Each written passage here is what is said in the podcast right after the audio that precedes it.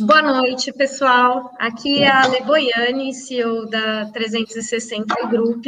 Então, hoje a gente está fazendo mais um dos nossos eventos com gestoras de fundos e a gente tem o prazer de receber aqui hoje o Carlos Simonetti e o Gustavo Moura da, da Capitânia.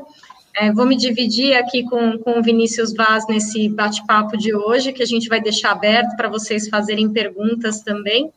Então, vou pedir para o Carlos e para o Gustavo falarem primeiro um pouquinho aí da, da Capitânia, se apresentarem, apresentarem a, a empresa para a gente começar o nosso papo. Obrigada pela presença de todos. Obrigado vocês, obrigado Ale aí pela, pela oportunidade de, de falar com, a, com os clientes da 360. Uh, eu acho que já é a segunda ou terceira vez que a gente faz evento, sempre muito proveitoso. Eu sou responsável por relacionamento com investidor e produtos na Capitânia. O Gustavo Moura, que está aqui comigo, ele é do time de gestão uh, de imobiliário, que é uma estratégia bem importante para a Capitânia. Uh, até já aproveitando o gancho, vou fazer uma breve e, explanação sobre o que é a Capitânia, da onde a gente vem, o que a gente faz. A Capitânia é uma gestora independente Está uh, indo aí para 18 anos de estrada, foi fundado em 2003. A gente, a Capitânia é especialista em gestão de fundos dedicados a adquirir ativos de crédito e imobiliário. Uh, tem vários tipos de gestora, gestora de multimercado, gestora de fundo de ação, gestora focada em ativo no exterior, crédito imobiliário, então, e vários subsegmentos, né? Então, o nosso DNA e o nosso dia a dia é, exclusivamente olhar ativos de crédito, ativos imobiliários para preencher os nossos fundos de acordo aí com cada mandato, uh, o nível de risco, retorno adequado. E estamos fazendo isso aí de novo há quase 18 anos, uh, sem distração, 100% focados. Eu acho que tem uma vantagem enorme, seja um gestor de ação, um gestor de multimercado ou um gestor de crédito imobiliário de ter esse foco. A gente acorda cedo e vai dormir à noite pensando exclusivamente nos nossos cotistas, nossos fundos e nos ativos para melhor preenchê-los, tá? É, uma outra característica que eu acho que é importante para qualquer gestora, a gente tem uma equipe aqui trabalhando junto há bastante tempo, com baixíssimo turnover, Turnover é, é profissional que entra e sai. Então, nos dois núcleos de gestão, a gente tem aqui um gestor para crédito e seis analistas hoje, e de imobiliário tem um gestor que é o Caio, o Gustavo Moura é o braço direito dele, e a gente está contratou uma pessoa que vai começar agora em março, já contando ela, a gente tem uma equipe de cinco pessoas 100% dedicadas para o imobiliário. Uh, o turnover é baixíssimo, nos times de gestão, a gente perdeu um profissional só ao longo de oito anos, que saiu por uma questão específica. Então, um grupo que vem crescendo, trabalhando junto, aprendendo com os próprios erros e melhorando. E por último, só para falar rapidamente, a gente tem uma grade de, de produtos bem ampla. Ah, na plataforma da XP, a gente tem o Capitania Top e o Capitania Premium, que são dois fundos de renda fixa crédito privado, um com liquidez D1, outro com D45. E eu acabei de sair de uma live da Infomoney, a gente ganhou o prêmio. Uh, o Capitania Premium foi o melhor fundo pela, pelos critérios da Infomoney, foi o melhor fundo de renda fixa crédito privado do ano passado. E o top foi o segundo. O terceiro melhor foi o XP Top. Então, isso vai estar nas mídias, é um prêmio que a gente está muito orgulhoso aí de, de, ter recebido, ainda mais ter ficado em número um e número dois. Uh, fora isso, a gente tem quatro produtos de previdência aberta na grade. Hoje o foco aqui é mais imobiliário, não vou entrar muito em detalhe, a não ser que vocês achem interessante.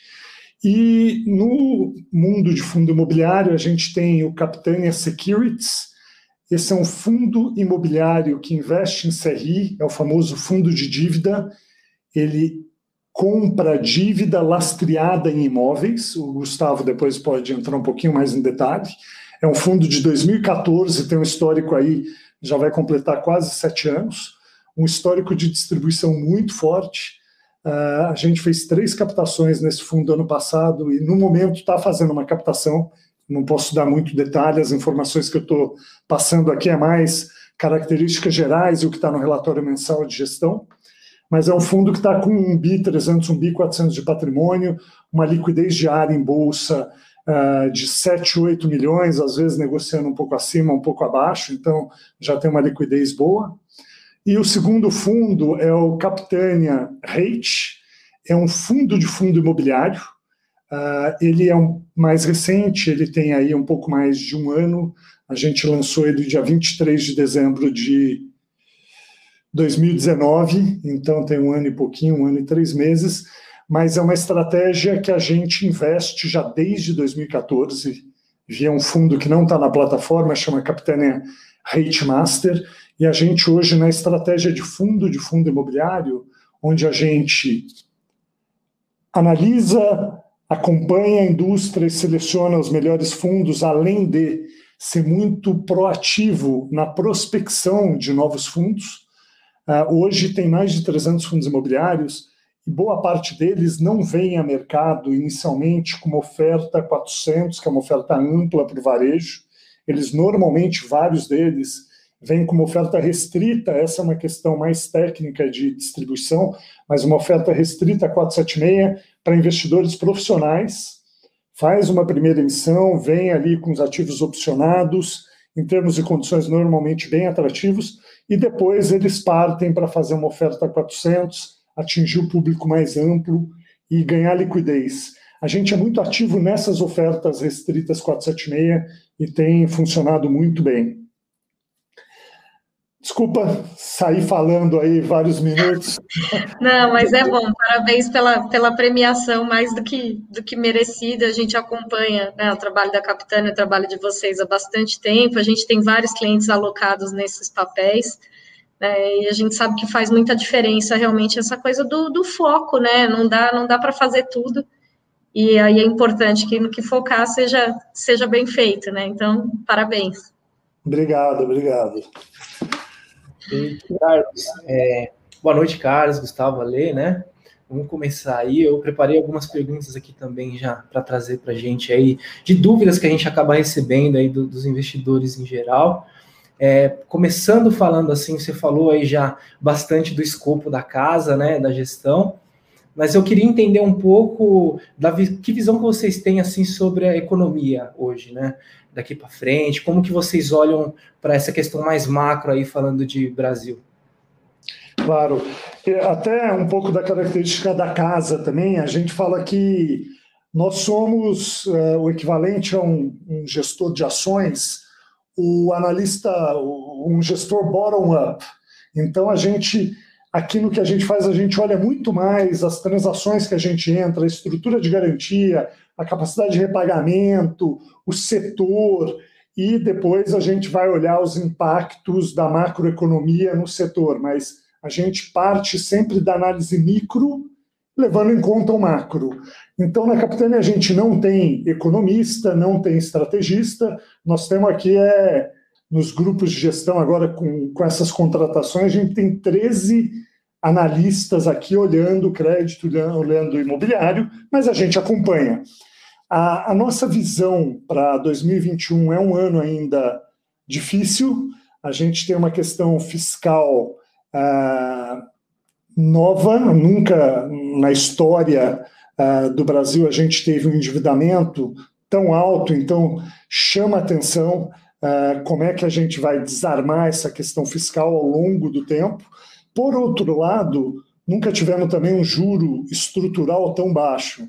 Então, carregar essa dívida, falando de forma simplista, carregar esse endividamento que está acima de 90% do PIB com uma Selic que vá a 3,5%, que vá a 4% ao longo do ano, não, não sei dizer. Mesmo se for 3,5%, 4%, um pouco mais, historicamente, perto do que a gente viveu, é um custo, é um serviço da dívida muito baixo.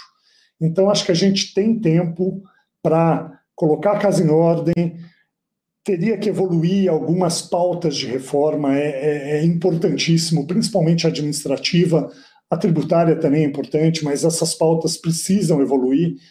Uh, Agora, a gente está numa situação com pouca margem de erro. Não dá para cometer muito erro quando o teu endividamento é de 90% do PIB.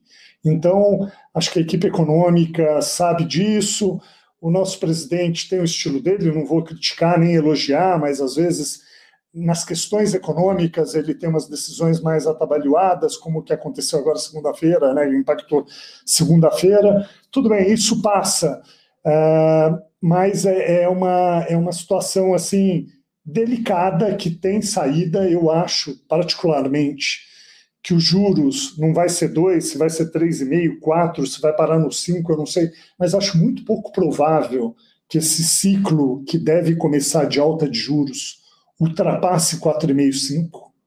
A gente ainda tem 14 milhões de desempregados, uh, a inflação, na hora que você olha o core, ela não está tão fora da meta e acredito que deve voltar. Então, uh, eu acho assim, para o mundo de fundo imobiliário, se a taxa básica vai subir muito mais que 3,5 ou 4 por algum motivo, pode impactar. Esse 3,5, 4 que está embutido aí na curva de juros, talvez um pouquinho mais, não deveria impactar tão forte no que a gente faz aqui, que é crédito imobiliário, tá?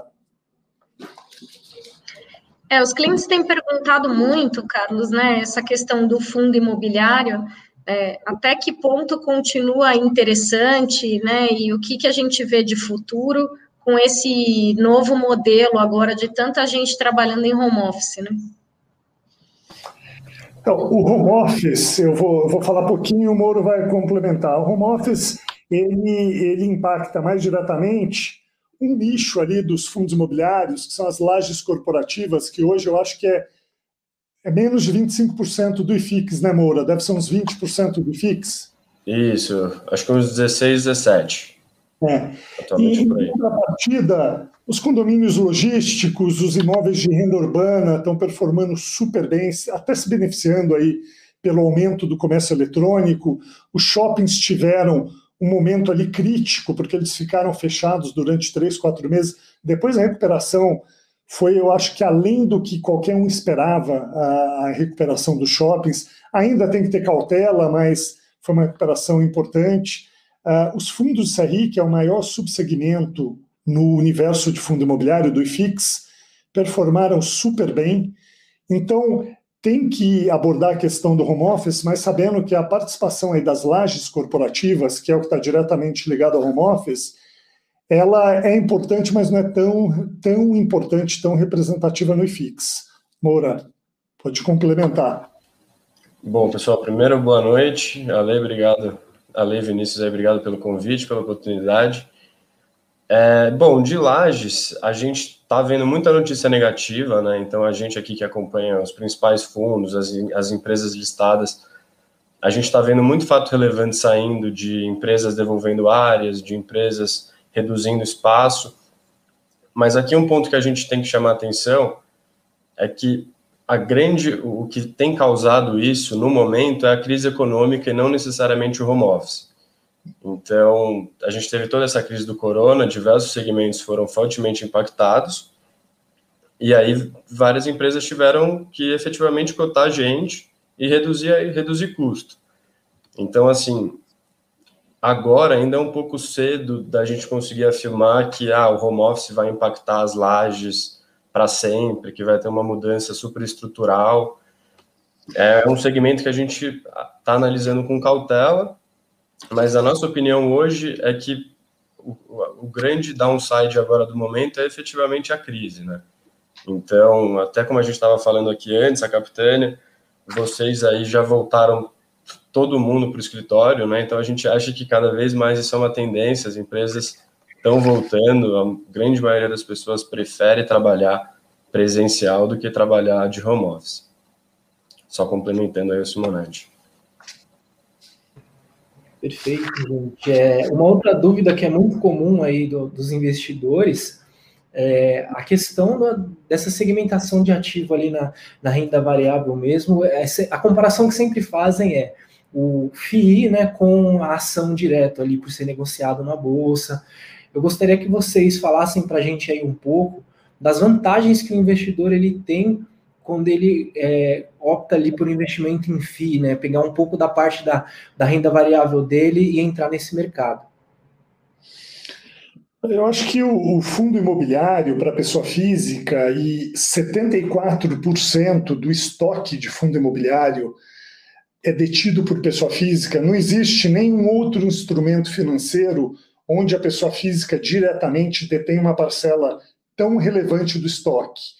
Debenture é, incentivada, né, é um ativo que, teoricamente, também deveria ter uma participação grande da pessoa física direto, mas não chega nem a 30% no fundo imobiliário é, é realmente é, é, é, o único instrumento financeiro que tem essa representatividade tão grande. E eu acho que isso já existe, e hoje são mais de 1,2 milhões de pessoa física com posição ativa em fundo imobiliário, porque ele, ele, ele é mais intuitivo. Você pegar um relatório mensal de um fundo imobiliário que tem lá um, dois ou uma carteira de imóveis, olhar entender, ver a foto, ele é mais palpável para a pessoa física do que você analisar uma empresa de um segmento que você não conhece absolutamente nada, seja lá o que for. Todo mundo que tem poupança é, considera um investimento num imóvel físico, então o fundo imobiliário é meio que uma continuação.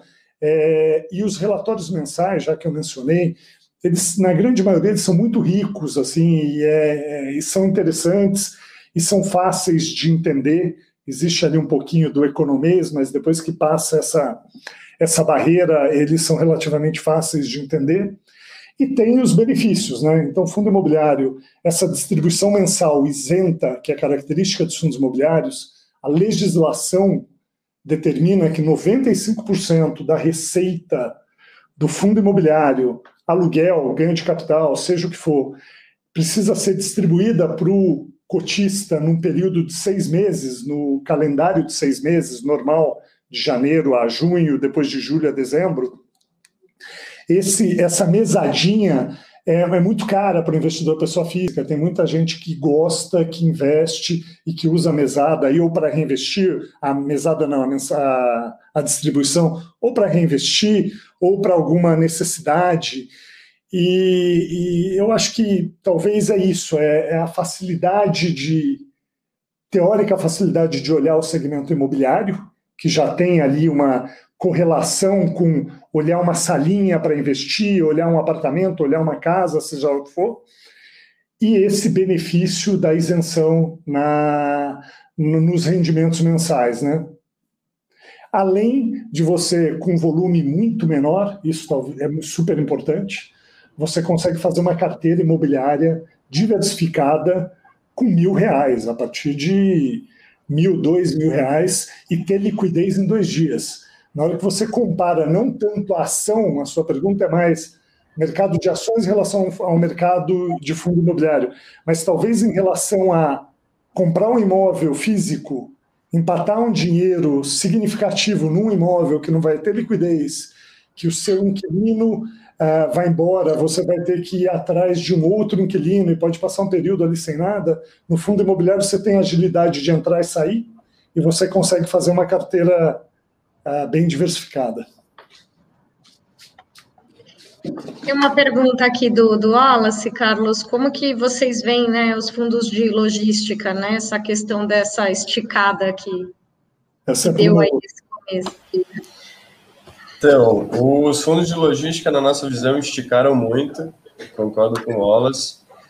É, aqui o que aconteceu foi que os fundos de logística foram os queridinhos da crise, né? Então a gente teve aí uma demanda pelo, pelo comércio online muito forte.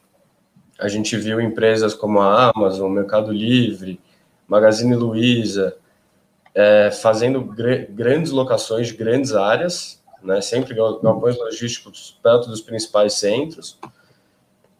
E diante disso, os fundos não sofreram, assim, não digo que não sofreram, mas sofreram muito pouco com a crise. Então, praticamente não tiveram nenhuma renegociação de aluguel, não teve inadimplência, não teve diferimento. Eles continuaram ali no dia a dia operacional normal, pagando dividendo normalmente, e aí as cotações no mercado acabaram que não caíram o que caíram os outros segmentos, e pelo contrário, até chegaram a valorizar um pouco.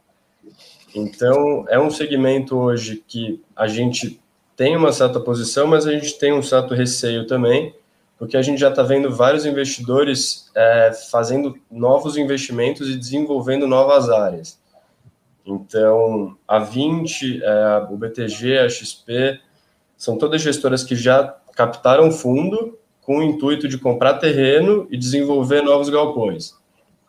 Então, assim, é um segmento que a gente vai ter que acompanhar aí nos próximos meses, como que vai ser essa demanda de... A gente tem, de um lado, as empresas com maior demanda por área, e do outro lado, uma oferta crescente. Então, como que os preços e as taxas de vacância vão se comportar nesse cenário? Mas, no secundário, realmente, a gente vê, assim, fundos negociando a, a preços de metro quadrado muito fora do mercado mesmo. Mais uma pergunta aqui, falando da questão da maturidade né, do, do mercado, de trabalhar vendido. A, maturidade, eu vou falar rapidinho, depois o Moura complementa aí com o vendido. É, a gente fez uma apresentação ano passado em um evento comparando o mercado de fundo imobiliário com o mercado de rates nos Estados Unidos, que é o equivalente.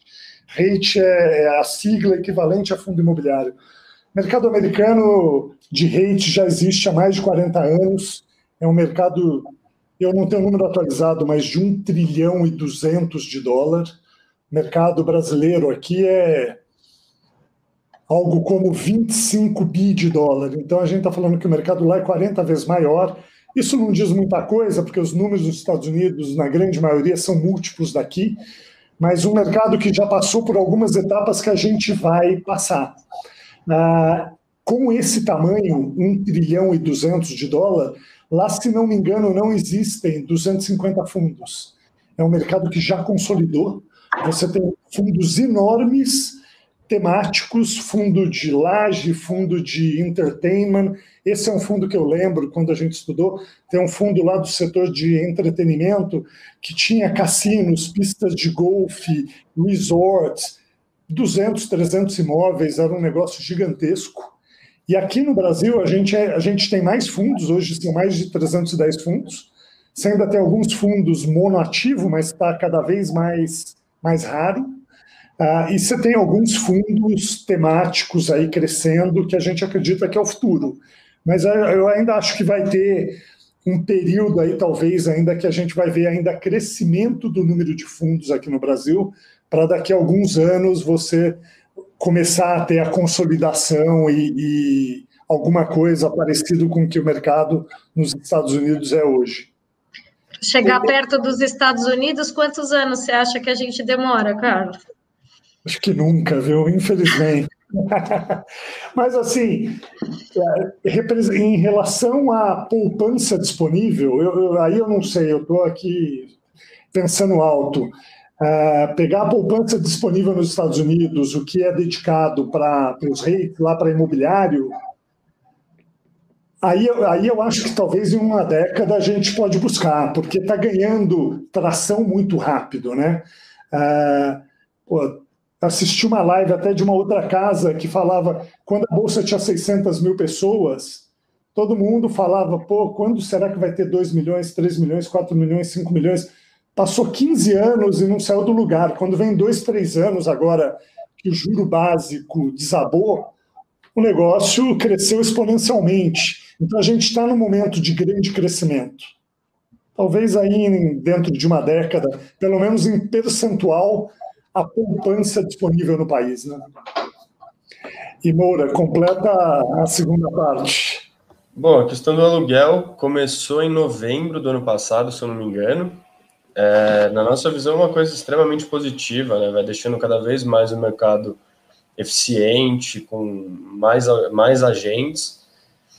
É, hoje em dia ainda está com uma liquidez um pouco restrita, isso porque os principais fundos, por exemplo, a gente no caso, a gente ainda não tem nenhum veículo que possa tomar esses, esses ativos. Então, a liquidez desse aluguel de cotas ainda está um pouco restrita, mas é uma coisa que, com o tempo, vai aprimorando e acho extremamente positiva para o mercado, né? Assim, o investidor agora ele pode se posicionar na desvalorização dos ativos, que é uma coisa que aqui a gente sempre quis fazer e, e nunca conseguiu.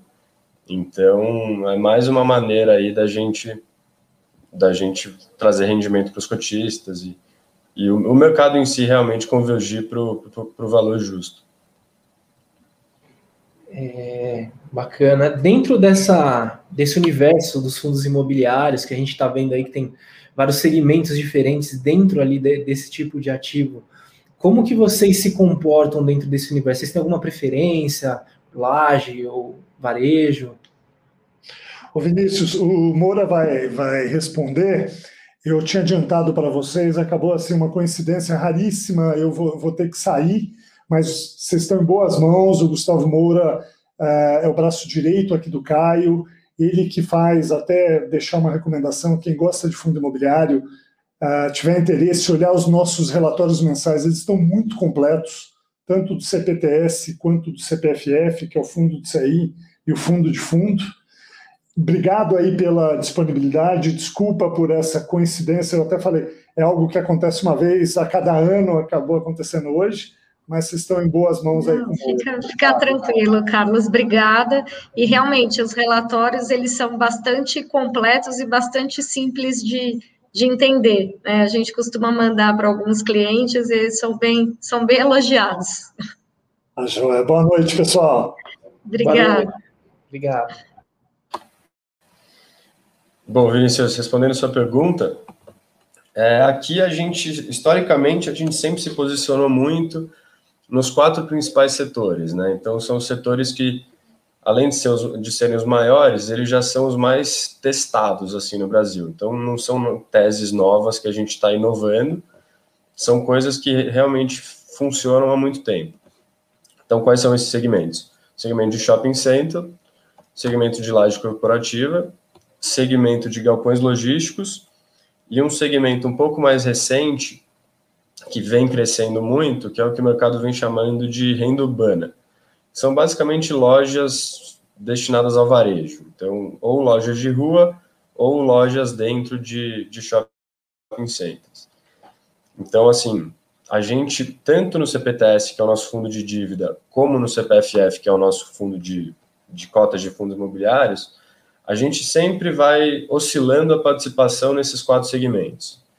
Então, tem períodos que a gente está mais inclinado para um, tem períodos que a gente está mais inclinado para outro, e também tem a outra classe, né, que é a classe de CRIs, que são os fundos de os fundos de recebíveis. São essas são as principais. Então, as, as quatro de ativos físicos e essa de papel, a gente sempre está oscilando aí nessas classes. Se você quiser, posso fazer um breve resumo da nossa visão para cada uma delas. Poxa, legal, bacana. Vamos. Bom, vamos lá. De shopping, é, como vocês devem ter acompanhado, né, tanto os fundos imobiliários quanto as empresas listadas, elas sofreram muito no começo do corona. Então, ali, março e abril, a gente viu fundo de shopping, empresa listada caindo na casa de 40%, 50%. O que, na nossa visão, era extremamente agressivo, né? Você imaginar que um, um shopping físico perdeu 50% do valor simplesmente por causa do corona, na nossa visão, era um pouco agressivo. E essas cotações ainda estão muito pressionadas. Então já teve aí um rally de volta, mas a grande maioria dos shoppings, quando você olha ali o, o valor do, do, preço do metro quadrado, eles ainda estão muito depreciados do que se negociava pré-crise, do que a gente vê de negociações no, no mercado físico mesmo. Então é um segmento que a gente acredita que está barato, mas ele ainda deve sofrer um pouco no curto prazo. Então a gente tem certa posição, mas também não é um segmento que a gente aposta, assim, ó, o segmento para 2021 vai ser de shopping centers. É, o Corona Voucher agora deve vir num, numa intensidade mais baixa, isso já deve impactar um pouco. E a segunda onda do Corona está nesse vai e volta, né? Então, toda semana a gente vê cidades anunciando novos fechamentos, cidades liberando. Então, isso para o shopping acaba que os resultados ainda ficam abaixo, os fundos acabam distribuindo menos dividendos e aí a cotação no mercado fica lá travada. Então é um segmento que assim a gente acredita que está barato, mas talvez ainda não seja o momento ideal de se posicionar. Aí, bom, de, de logística, na verdade, era um pouco do que eu tinha falado antes, né? Que está um pouco esticado, exatamente. A gente está diariamente aí olhando essa dinâmica de tá tendo tem uma demanda crescente, mas a oferta também está crescente. Então, como que os preços e como que os fundos vão se comportar diante disso? É, de renda urbana. Então, renda urbana foi o segmento que a gente mais posicionou na crise. Basicamente, são fundos com contratos atípicos, que são contratos que o locatário ele não pode rescindir. Se ele rescinde, ele precisa pagar todo o saldo do contrato hoje. Ou seja, tem uma multa extremamente forte, são contratos extremamente seguros, que na maioria das vezes são feitos com grandes empresas listadas, né? Então, uma das nossas maiores posições era o TRXF, que é um fundo que ele fez um deal com o Grupo Pão de Açúcar, contrato de 15 anos, risco Pão de Açúcar com 41 imóveis atrás. Então, são assim, são praticamente você está comprando uma dívida com risco Pão de Açúcar, num contrato com uma segurança jurídica fortíssima, e ativos imobiliários por trás. Então, assim, na crise a gente tentou se posicionar bastante nisso, de uma maneira bem defensiva mesmo, que pagam bons dividendos, são fundos que sofreram muito pouco.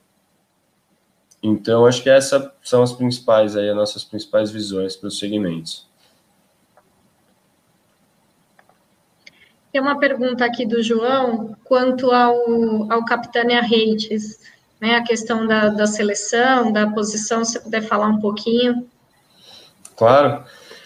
Então, aqui a gente tem alguns veículos, né, como o Simonetti tinha comentado, a gente tem o CPFF, que é o nosso fundo de fundo que é listado em bolsa, a gente tem o Rate 90, que é um fundo multimercado que fica disponível na plataforma da XP, e a gente tem o nosso fundo Rate institucional, que é mais voltado para fundações e para family offices, investidores mais investidores institucionais, né, como diz o nome.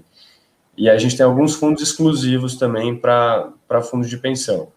Somando tudo isso, deve dar em torno de uns 2 bi, 2 bi 100. Então hoje aí a gente está, eu chuto que a gente está no, no, top 3 das maiores casas de, de fundo imobiliário, né? A gente, BTG e Red. E aí, qual que era a continuação da pergunta? Desculpa. Como é feita a seleção? Perfeito. Bom, então a gente tem uma equipe hoje de quatro pessoas, né, que vão, estamos trazendo mais um, então vão virar cinco. A gente senta um do lado do outro, diariamente, a gente discute todos os cases de investimento.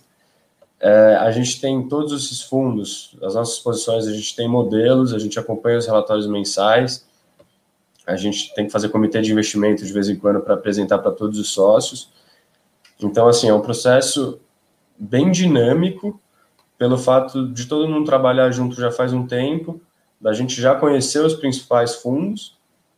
Então, é mais uma coisa de dia a dia ali. Sai um relatório mensal, a gente atualiza o modelo, discute, liga para o gestor do fundo, vê o que, que ele está vendo de expectativa, vê se ele vai fazer uma nova emissão, se ele tem alguma coisa no pipeline, ver, e o dia inteiro ali na tela vendo se o fundo está subindo, está caindo, e como que a gente. Esse é basicamente o nosso processo. A gente tenta ser o menos burocrático possível, né? Porque quando você fica muito. Um processo cheio de, de etapas, ah, o sócio tem que assinar isso, o compliance tem que validar isso, muitas vezes você perde o preço. Então, pelo fato da gente já fazer isso há bastante tempo, a gente consegue tomar decisões um pouco mais dinâmicas. Eu queria te fazer uma pergunta que é complementar ao que você estava falando da questão dos posicionamentos, porque você falou, é, a princípio, de quem estava posicionado, do preço que está esticado, né, na, na, questão do, do entrar agora, né?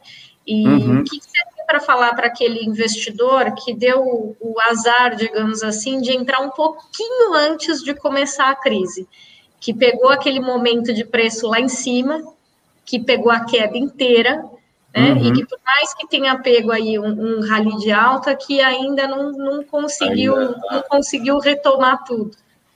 Então, pergunta difícil, né? É, a gente sofreu exatamente isso. Então, o nosso FOF, a gente captou 240 milhões no final de dezembro de 19. Então, a gente alocou os 200 milhões em dois meses e aí veio o corona, e, então, assim, a gente também sofreu muito com isso. A minha opinião, o segmento de logística, ele realmente está muito esticado, é um segmento que eu, eu não investiria agora. É, ou assim, fundos pontuais, né? Mas dizendo, obviamente tem fundos que estão baratos que vale a pena entrar. Mas olhando do, de maneira do segmento, eu acho que é um segmento que ele já está muito esticado. É, o segmento de shoppings, como eu falei, eu acho que talvez ainda não seja o momento, pelo fato de toda a incerteza que roda em torno do setor. Então, muito fechamento, fim do Corona Voucher, os resultados que a gente está vendo tão positivos, estão muito melhor do que a gente imaginava que seria lá no começo da crise, mas a gente ainda não consegue ver uma recuperação clara de todos os ativos de todas as cidades.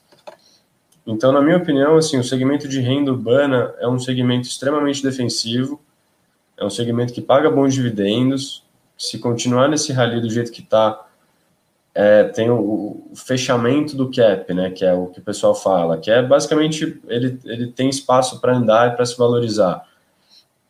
Então, você entrando nesse fundo hoje, você vai ter um carrego, que é o, dividendo mensal alto, com um potencial upside aí de ganho de capital. Então, acho que urbana e também os fundos de recebíveis, acho que é interessante com inflação crescente. Também é fundos que a gente vê aí recentemente estão pagando dividendos altíssimos e muitos ainda estão ali perto da cota patrimonial, ainda estão a preços atrativos. Legal, Gustavo. É, falando aí desse processo de seleção, né? Você falou um pouquinho aí, mas eu queria entender, eu estava fazendo lição de casa, né? E eu vi que vocês têm um processo bem elaborado aí dentro, né? Inclusive, uhum. entender o que é esse comitê de, de crédito que vocês têm. Como que funciona Então, basicamente o que a gente faz é, a gente tem, né, imobiliário tem três analistas, eu e mais dois, a gente começa a analisar um case, um fundo, né, no caso, a gente precisa elaborar um relatório com as principais características, com as principais informações, e aí a gente apresenta esse relatório para o nosso comitê de imobiliário. O comitê de imobiliário é o Caio, que é o gestor principal do, dos fundos de imobiliário, o Ricardo Quinteiro, que é o CEO da Capitânia, o Arturo Profili, que é o responsável pela área de crédito, o Simonetti, que é o responsável pelo RI, e o Rafael Piccinini e o César Lauro, desculpa, que é o responsável pelo risco. Então, a gente apresenta isso para o comitê e é uma discussão, né? Eles ficam questionando a gente, tentando achar as falhas na tese. Aprovado isso, a gente está liberado para comprar. Mas aí o que, que acontece? Todos esses diretores estão na Capitânia há muito tempo. Então, a grande maioria dos fundos, quando a gente vai falar com eles, eles mesmos já conhecem, eles já sabem os ativos, eles já têm uma, uma ideia. Por isso que eu falo que o processo é um pouco mais dinâmico do que em alguns outros lugares, entendeu? Então, esse comitê está junto aí. Eu acho que o Caio é o último a entrar no comitê e ele está na capitania há 10 anos. Então, assim, é uma equipe que tá, se conhece, sabe dos fundos, sabe das posições. Então, acaba que é um, é um comitê, mas no final do dia é mais um, um bate-papo ali para a gente tomar a decisão de investimento mesmo. É, a equipe está bem alinhada, né? Todo mundo junto há tá tanto tempo. Alinhada. Exato. Pergunta do Vinícius aqui, do, perguntando do portfólio do CPTS 11. Então, o CPTS 11, ele é um fundo de dívida, né, basicamente. Ele tem no regulamento que ele pode ter até 33% do patrimônio alocado em fundos imobiliários. O que, que a gente fez durante a crise? A gente pegou o caixa que estava nele e alocamos em fundos imobiliários que estavam muito barato. Então, hoje, é, essa posição de fundo imobiliário lá dentro ainda gira em torno de uns 30%. Mas o que, que é a nossa ideia daqui para frente? É deixar essa, esse percentual de fundos imobiliários ser reduzido para ali em torno de uns 15%, 20%, e só ter fundos de, de CRIs lá dentro, para o CPTS ser realmente um fundo de crédito. Ele não é um fundo para ficar correndo o risco de equity, de logística, por exemplo, que é o caso do FOF. FOF pode correr esse tipo de risco. Mas a nossa visão, o CPTS, por ele ser um fundo de, de recebível imobiliário, os, os, fundos imobiliários que estão lá dentro têm que ser fundos imobiliários de crédito ou com componente de crédito muito forte. Então, essa é um pouco a nossa, a nossa ideia para ele. Hoje em dia, a maioria já é fundo de CRI, mas, assim, no médio e longo prazo, a tendência é que seja 100% fundos de, fundos de CRI lá dentro. É, Gustavo, e quando a gente fala do, do, investidor que busca ali, por exemplo, uma previdência, né? eu sei que vocês têm alguns produtos de Prev, falando especificamente do fundo imobiliário, vocês têm algum produto ali de fundo ali em previdência que contemple isso? Então, a gente tem um que a gente lançou recentemente, chama Prev Rate. Então, ele é basicamente um, como se ele fosse um fundo da Capitelli. Assim, ele tem, ele pode ter até 40% de crédito privado e até 40% de fundo imobiliário. Então ele junta as nossas duas áreas ali de análise. A gente tem o time de gestão de crédito privado, que olha debenture, que olha FDIC, que olha essas coisas, e a gente tem a nossa área que olha CRIs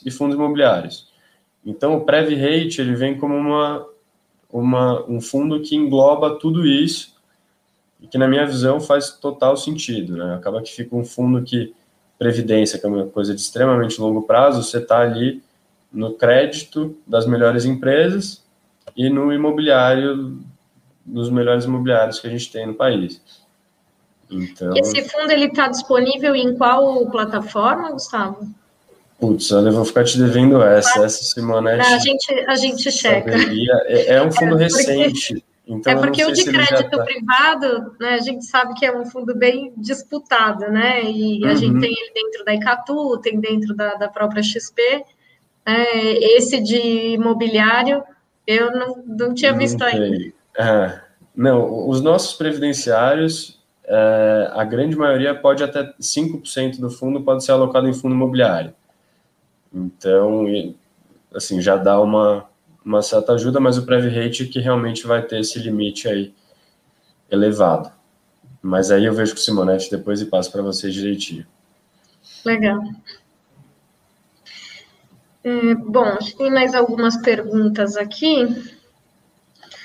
É, pergunta aqui do, do Júnior, do crescimento e do futuro do, XFIX. XFIX. É, XFIX é o fundo passivo, né, que a XP lançou. É, a gente está vendo várias casas lançando também, né? Então, Banco Inter soltou um.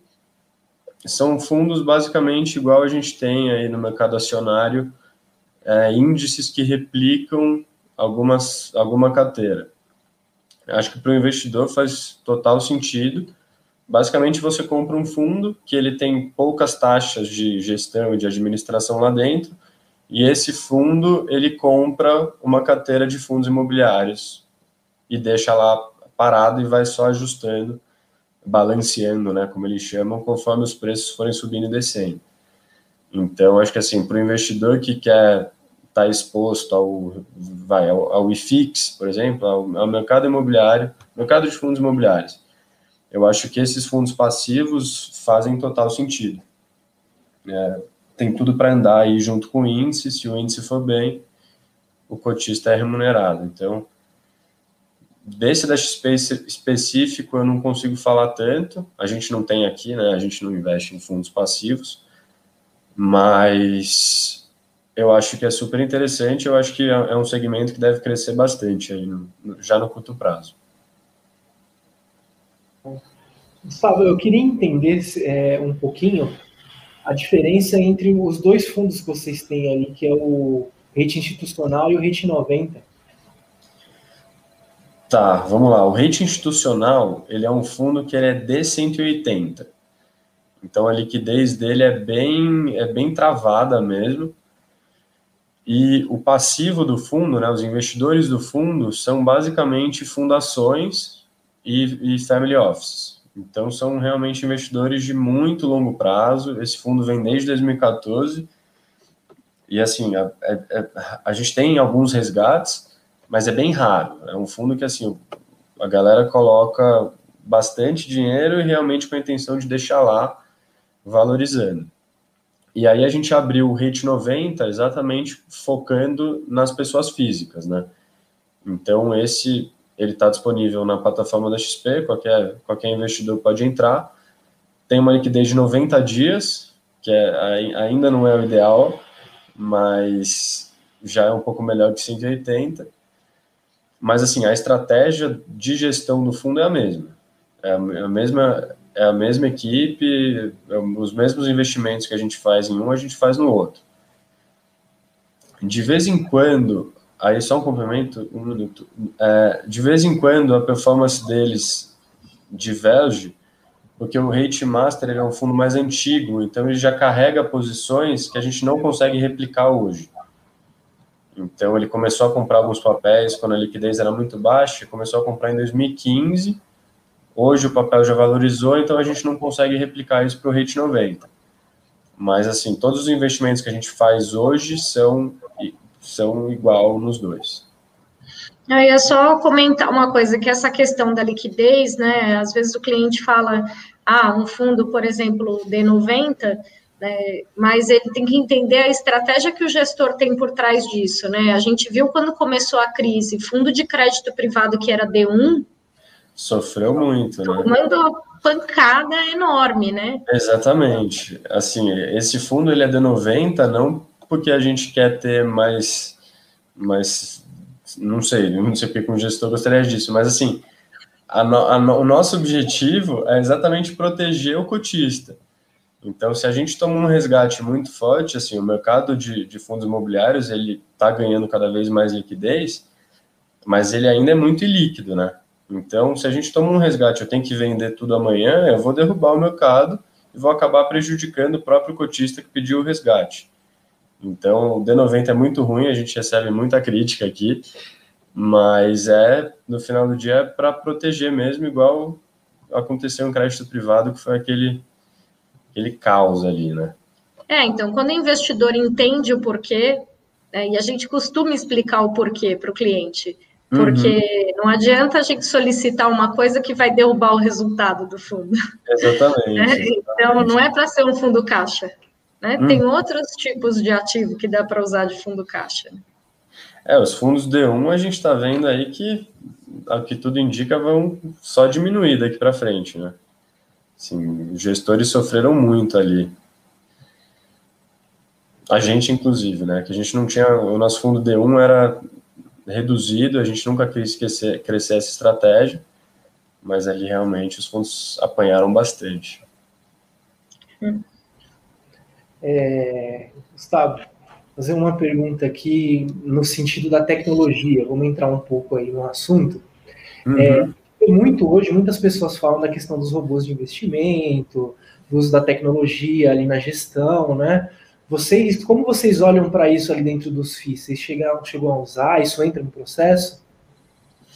Então, o que a gente usa de tecnologia é mais no sentido de base de dados, né? Então, assim, a gente tem sistemas próprios, a gente tem todo o operacional do nosso fundo, ele já não é mais tudo aquela coisa em Excel, em macros, já são coisas mais elaboradas mas isso um pouco mais na parte operacional mesmo.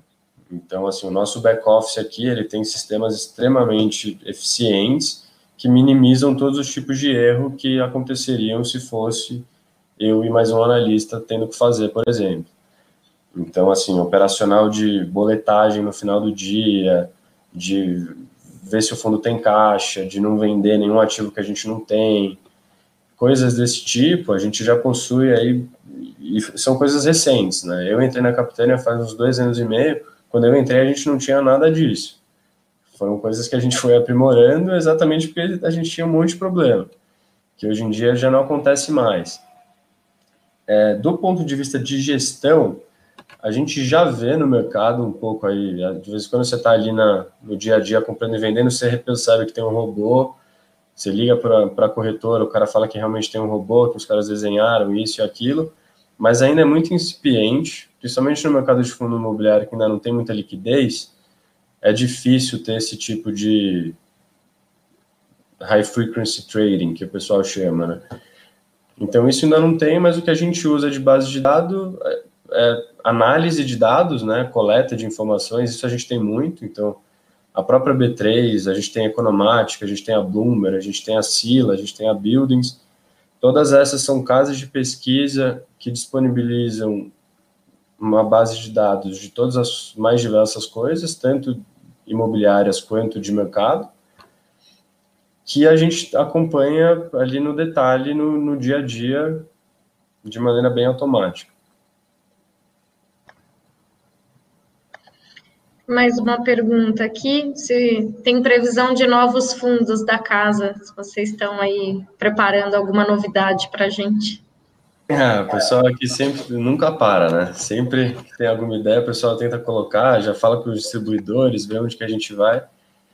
É, a gente está saindo com um novo agora, que é de infra, que é um FIC FIF, se eu não me engano, que é uma nova nomenclatura, que ele basicamente vai comprar debêntures incentivadas dentro de um veículo listado em bolsa. Então, ele, é, ele vai ser pra, como se fosse o CPTS, ele é um fundo que ele negocia todo dia, tem liquidez de D mais 2, e o dinheiro que ele tem lá dentro, ele só investe em debêntures incentivadas. Então, esse é o, o último produto que a gente lançou. E aí, um pouco aqui a, a nossa estratégia é ir crescendo esses veículos listados. Né? Então, como o Simonetti comentou, a gente está fazendo uma emissão agora do CPTS, e a gente a intenção são fazer outras, fazer mais emissões do CPFF, mas por enquanto é isso. A última é esse fundo de infra aí que deve vir ao mercado daqui a pouco.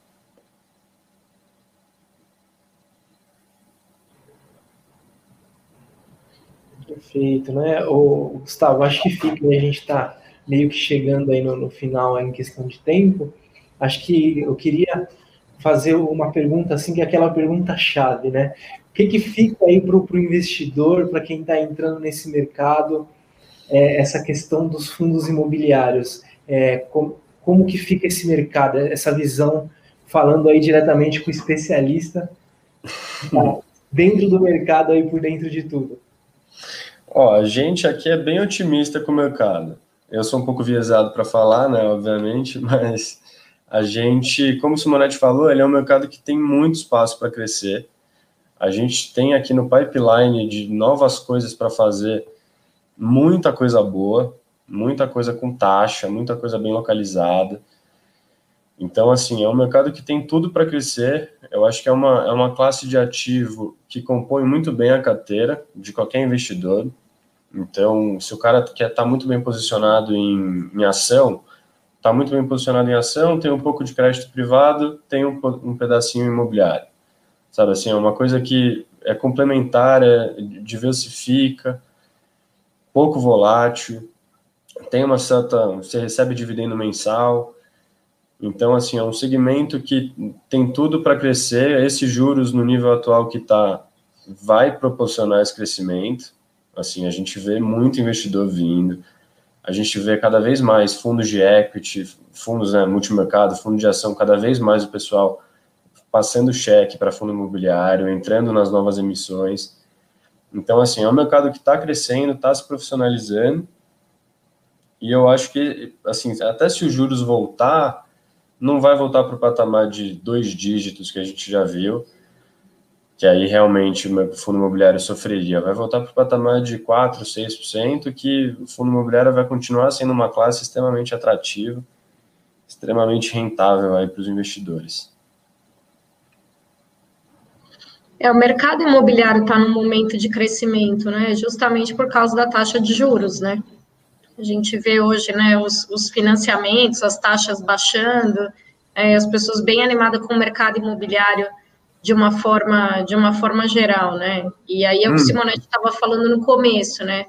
Você poder, ao invés de é, colocar lá 500 mil, um milhão num imóvel, né? Você começar ali com um valor algo confortável que dê para diversificar a carteira faz, faz muito sentido. É, faz acho muito. que é um, é um instrumento realmente para o cliente ali diversificar a carteira. A gente sempre fala para os clientes que diversificação é a chave, não é para pôr todo o dinheiro que tem em lugar nenhum. Exatamente.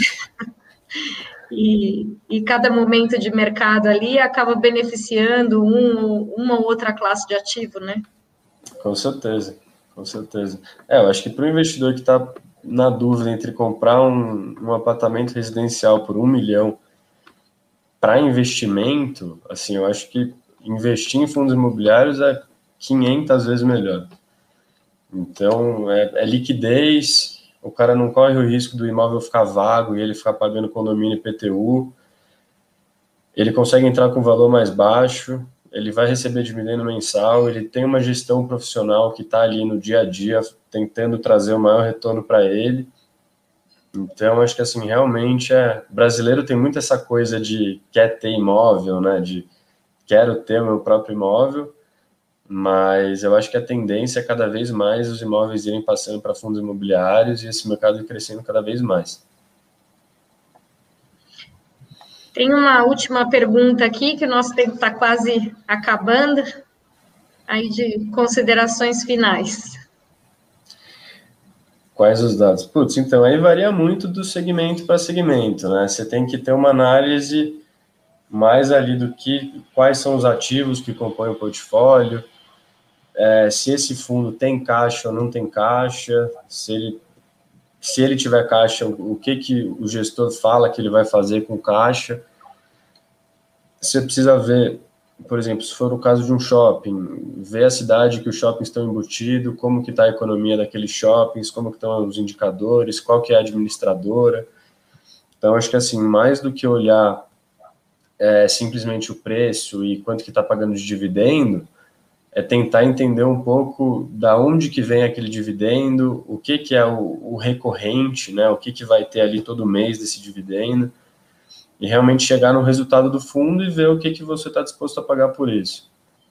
Eu acho que no final do dia é uma análise mais imobiliária mesmo, ali, análise do ativo, do locatário, das qualificações do imóvel. E aí, diante disso, você toma a sua decisão. Acho que é mais fácil dar na mão da capitânia, vocês fazem a análise é, toda e dá muito menos trabalho. Ou dar na mão da capitânia que a gente tenta fazer isso da melhor maneira possível. Tá ótimo. Bom, Gustavo, a gente quer agradecer aí a tua, a tua presença, né, ter compartilhado teu conhecimento com a gente, né, com, com, os nossos clientes. É, e vamos, vamos nos falando é, para o pessoal que está aqui assistindo, a gente fica à disposição se vocês tiverem perguntas adicionais, precisarem de, de informações, eu e o restante do time estamos por aqui para atender vocês. Essa, essa live depois a gente vai pôr no nosso canal, né, aqui no, no YouTube, no 360 e Grupo TV, fica gravado lá. Então, se ficou alguma dúvida, algo que a gente falou, se vocês quiserem rever, dá para assistir de novo. Tá ótimo, gente. Obrigado pelo convite, pela oportunidade. E, e qualquer coisa, estamos à disposição. Qualquer dúvida, qualquer comentário, fiquem à vontade. Perfeito. Obrigado, Gustavo. Obrigado, Ale. Obrigado, pessoal. E estamos sempre à disposição aí para tirar as dúvidas. Obrigada, gente. Tchau, tchau. Boa noite. Ótimo, gente. Tchau, tchau.